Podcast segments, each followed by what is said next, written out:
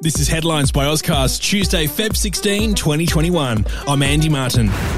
Victoria enters day four of the state's five day lockdown, but it's not clear whether restrictions will lift tomorrow night. Tourism operators say the snap lockdown will cost them millions. And the state has recorded four new COVID cases in the last 24 hours. Two are close contacts of previous cases, the others are return travellers. There are currently 25 active cases in Victoria.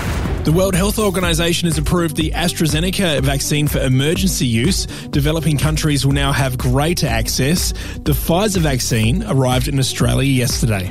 Olympic swimmer Scott Miller has been arrested in a major Sydney drug bust. A second man has also been arrested after a number of properties were raided and officers seized $2 million worth of the drug ice, hidden in candles. Jaguar Land Rover is looking to go green. The car maker will spend $4 billion to make only electric vehicles from 2025, with the aim of having manufacturers producing zero carbon emissions in the next 18 years.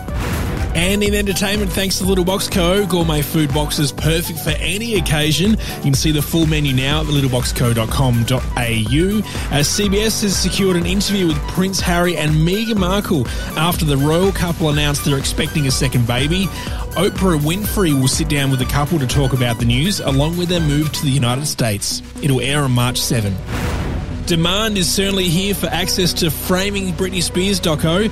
It's now getting a UK release with Sky securing the rights. The documentary's received huge global attention after recently airing in the US on Hulu. And that's the latest headlines from Auscast. If you want to see more news and listen to the most loved podcast in Australia, head to auscastnetwork.com and we'll have more headlines for you soon.